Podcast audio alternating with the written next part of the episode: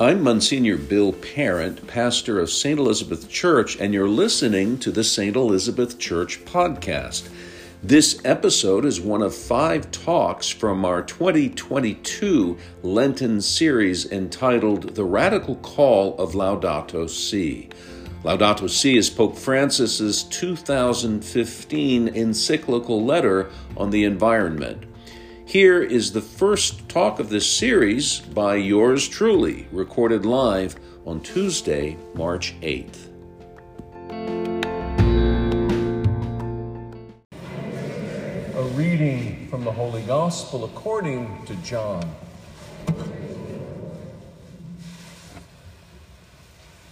In the beginning was the Word, and the Word was with God, and the Word was God. He was in the beginning with God. All things came to be through him, and without him nothing came to be. What came to be through him was life, and this life was the light of the human race. The light shines in the darkness, and the darkness has not overcome it. A man named John was sent from God. He came for testimony, to testify to the light, so that all might believe through him. He was not the light, but came to testify to the light. The true light, which enlightens everyone, was coming into the world. He was in the world, and the world came to be through him, but the world did not know him. He came to what was his own, but his own people did not accept him.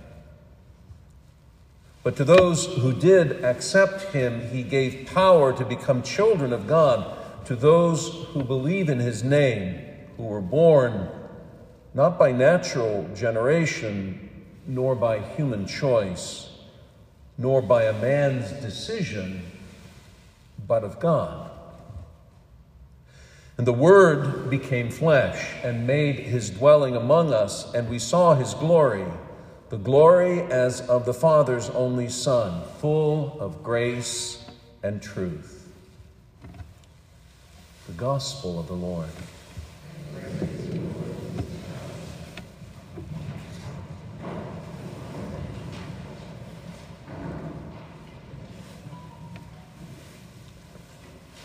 Thanks for taking the time tonight to pray and hope for the gift, God's gift, of creation. The radical call of Laudato Si. That title for this Lenten series, I must confess, was my own brainchild. And I'll admit, in a way, it's probably not a great title, because it sounds really twenty-first century churchy in a bad way. And it's also easily misunderstood.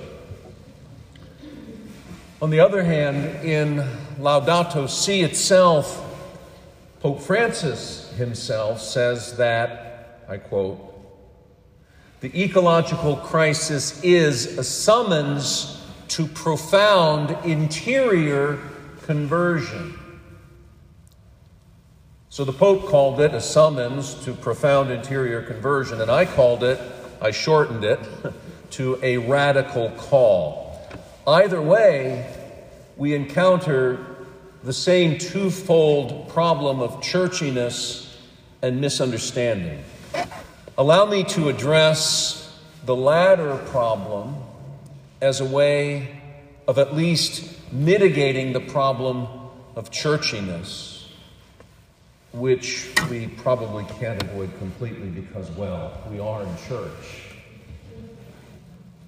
Ultimately, I would argue that the problem with misunderstanding, the title of our series, reflects The, the much larger problem of, potentially anyway, misunderstanding Laudato Si itself. It's almost seven years old now, And I would argue it is still one of the most misunderstood and underappreciated papal documents of recent memory. Having read the whole thing myself more than once, I can't help wonder if many commentators, including, forgive me for saying so, some of our bishops, have really read the whole thing. They seem to try to force Laudato Si into some pre-existing political agenda that's not quite of Laudato Si.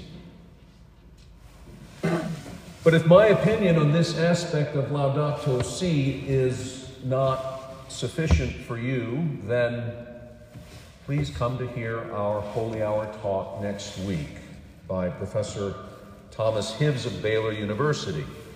His talk, based on his upcoming book from uh, University of Notre Dame Press, presents a corrective approach to interpreting Laudato Si. Now, if you're wondering why he's coming here all the way from Texas, well, basically because we have been friends for going on forty years now. But that's not the only reason I have invited him to speak to us. I believe his insights into Laudato Si are important, and they have certainly influenced my own understanding over the years. Tonight, I'm going to try to identify the problem of the widespread misunderst- misunderstanding of Laudato Si, and then I'm going to begin establishing a, a better framework for understanding it. It will only be a beginning. We've got a long ways to go. Our following three holy hours will continue this corrective understanding, this corrective framework. And then in our last holy hour of the series, I'll provide a brief summary of where we've been in the first four talks and propose what we might do to answer this radical call of Laudato Si. Now, Laudato Si is the most comprehensive papal document focusing on the challenges of environmentalism and climate change. To the degree that we pay attention to Laudato Si at all, and the fact that you're here tonight speaks well of you and that you do pay attention to it, but let's be honest, a lot of the world does not. To the degree that we pay attention to it, most of us interpret it through whatever lens we already interpret environmentalism and climate change. I would argue that this pre-existing lens, whatever, wherever it may be from, whatever its nature, that this is the source of the widespread misunderstanding of Laudato Si. Whether we lean left or right politically, most of us interpret environmentalism as a combination of technology and societal practices that science has determined would be good for the environment. And there's certainly truth in this. It's not all wrong. So when we think of environmentalism, we think of good things like wind and solar energy, recycling, L E D lighting like the lights above you in church here, electric cars, mass transit, veganism, and good terms like renewable, sustainable, and net zero C O two emissions. On the negative side of this standard environmentalist ledger are things like oil, coal, gas, single-use plastics, internal combustion engines, eating meat, and greenhouse gases. Those of us who lean left politically tend to embrace the good stuff on this list, while those of us who lean right politically tend to be more tolerant of the negative stuff. Either way, the framework is essentially the same. Environmentalism is primarily a combination of technology and societal practices. And within this really shared framework, it's very common on right and left, those who lean left are overjoyed that Pope Francis has written an encyclical endorsing all of this good environmental stuff. The radical call of Laudato Si from this point of view sounds great. It sounds like it's saying we ought to have much more aggressive public policies promoting this environmental good stuff. On the other hand, those who lean right beg to differ and dismiss Laudato Si, or at least parts of it, as yet another example of unrealistic environmentalist propaganda. The radical call of Laudato Si, from this perspective, is the way environmentalists speak all the time, because everything related to climate change is a crisis, calling for radical change. In short, the response to Laudato Si depends almost entirely on what we already personally believed about environmentalism fifteen minutes before we had ever heard of Laudato Si, whether we lean left or right politically. Blinded by preconceptions, both sides, I would argue, are missing Pope Francis's ultimate point. The radical call of Laudato Si is not primarily about environmental technology and practices. The radical call of Laudato Si is about Christ. Here might be a good time for us to turn to tonight's gospel passage, the prologue to John's gospel, which Pope Francis explicitly cites in Laudato Si. Of the four gospels, John's is the great cosmic gospel. None of the other gospels begins with the creation of the universe. John's does, by echoing the great first line of creation in Genesis, in the beginning.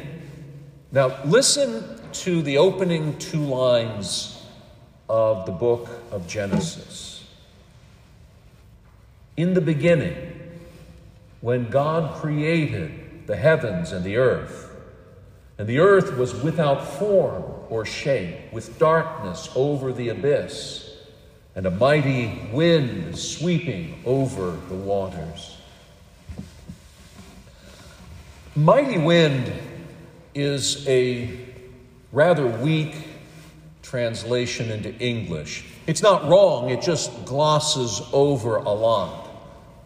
A more literal translation for mighty wind would be a wind of God, or even a spirit of God.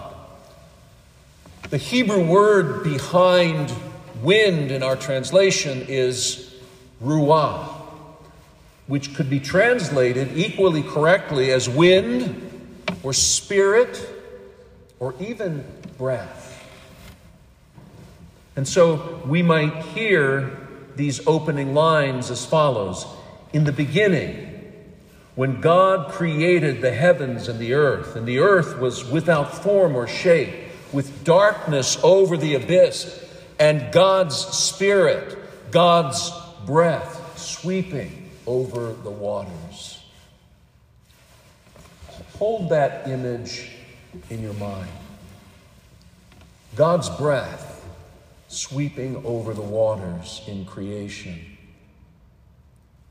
I'm going to come back to it in the last talk of this series as we go, as we jump ahead almost to the end of John's Gospel from the beginning where we are tonight. Pope Francis spends the entire second chapter of Laudato Si developing an explicitly Christian understanding of the environment, the world, creation. Here, he cites, in this chapter, he cites creation in Genesis, as well as this prologue to John's Gospel. And he offers this observation, and I quote, "In the Christian understanding of the world, the destiny of all creation is bound up with the mystery of Christ, present from the beginning." Here, Francis is reminding us that the mystery of Christ as Logos, the divine word present in all eternity, that he is present as the source and also as the destiny of all creation. And we cannot understand our proper relationship to creation apart from this Logos. And this Logos is incarnate now as the Eucharist. I realize that from a certain perspective, offering reflections on Laudato Si in the context of Eucharistic adoration might seem ill-suited. They, they may not seem like they fit very well together. Adoration being a kind of pious overlay to our real-world environmental problems. But Pope Francis himself sees the Eucharist at, as, as being at the heart of our radical call to conversion. Here's what he says. Bear with me. I'm going to quote him at some length. And this is number two thirty-six, so we're getting closer to the end of Laudato Si. This is the part people don't make it to. It's too far in. "It is the Eucharist that all has been created finds its greatest exaltation. Grace, which tends to manifest itself tangibly, found unsurpassable expression when God himself became man and gave himself as food for his creatures. The Lord, in the culmination of the mystery of the Incarnation, chose to reach our intimate depths through a fragment of matter. He comes not from above, but from within. He comes that we might find him in this world of ours. In the Eucharist, fullness is already achieved. It is the living center of the universe, the overflowing core of love and inexhaustible life.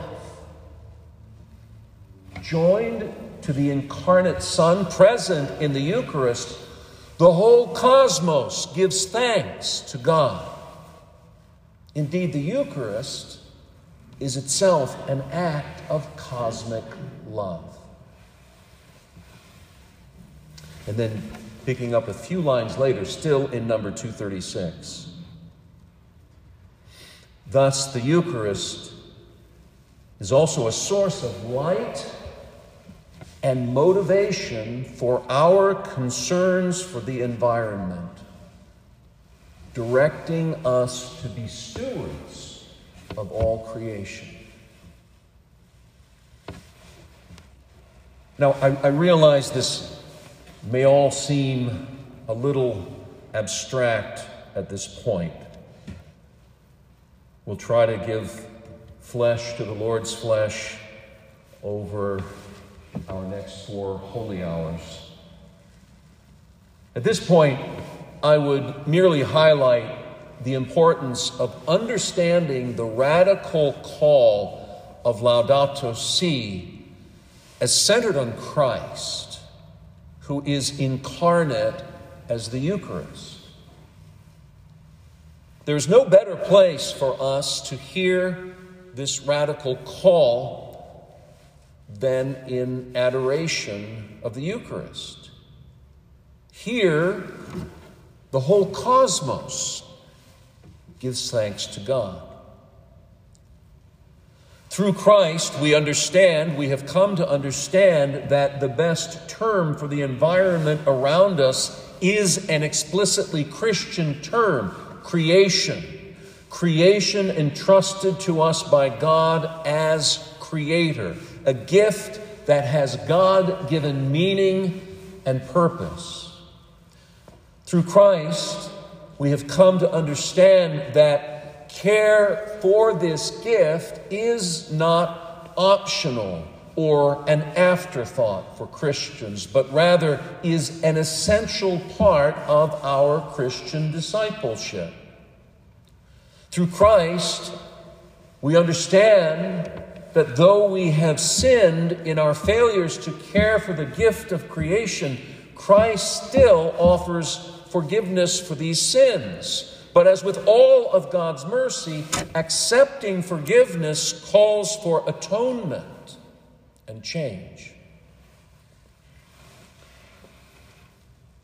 Though the radical call of Laudato Si, as I have argued, is centered on Christ, our response inevitably involves both science and politics. And much of Laudato Si contains Pope Francis's summary of important scientific and political aspects of environmentalism and the common good, especially with regards to the poor. And all of this is very important and certainly would be part of any authentic Christian response to the radical call of Laudato Si. But Pope Francis also admits the Church's and ultimately his own limits in addressing matters of science and politics, matters that will inevitably change over time. Here's what he says, and I quote again. "There are certain environmental issues where it is not easy to achieve a broad consensus. Here I would state once more that the Church does not presume to settle scientific questions or to replace politics. But I am concerned to encourage an honest and open debate so that particular interests or ideologies will not prejudice the common good." An honest and open debate. In my opinion, and you are certainly free to disagree, that seems harder today than when Laudato Si was published almost seven years ago. For a litany of reasons that we don't have time to delve into tonight, much of our science has been distorted by our politics, and our politics have been distorted by corruption among our elites that has diminished trust in our institutions and here I would certainly include the Catholic Church. Post-Scandals two point oh, post-Trump, post-anti-Trump, post-COVID, post-Russian invasion of the Ukraine, honest and open debate seems very, very difficult. And yet, we hope, not as the world hopes, but as Christians. Our Christian hope for interior healing that will bear fruit in healing the gift of creation is what I would invite us all to pray for for the remainder of this holy hour tonight, and really also for the remainder of this Lenten series. Thank you again for your time and your attention, and most of all, for your prayer tonight.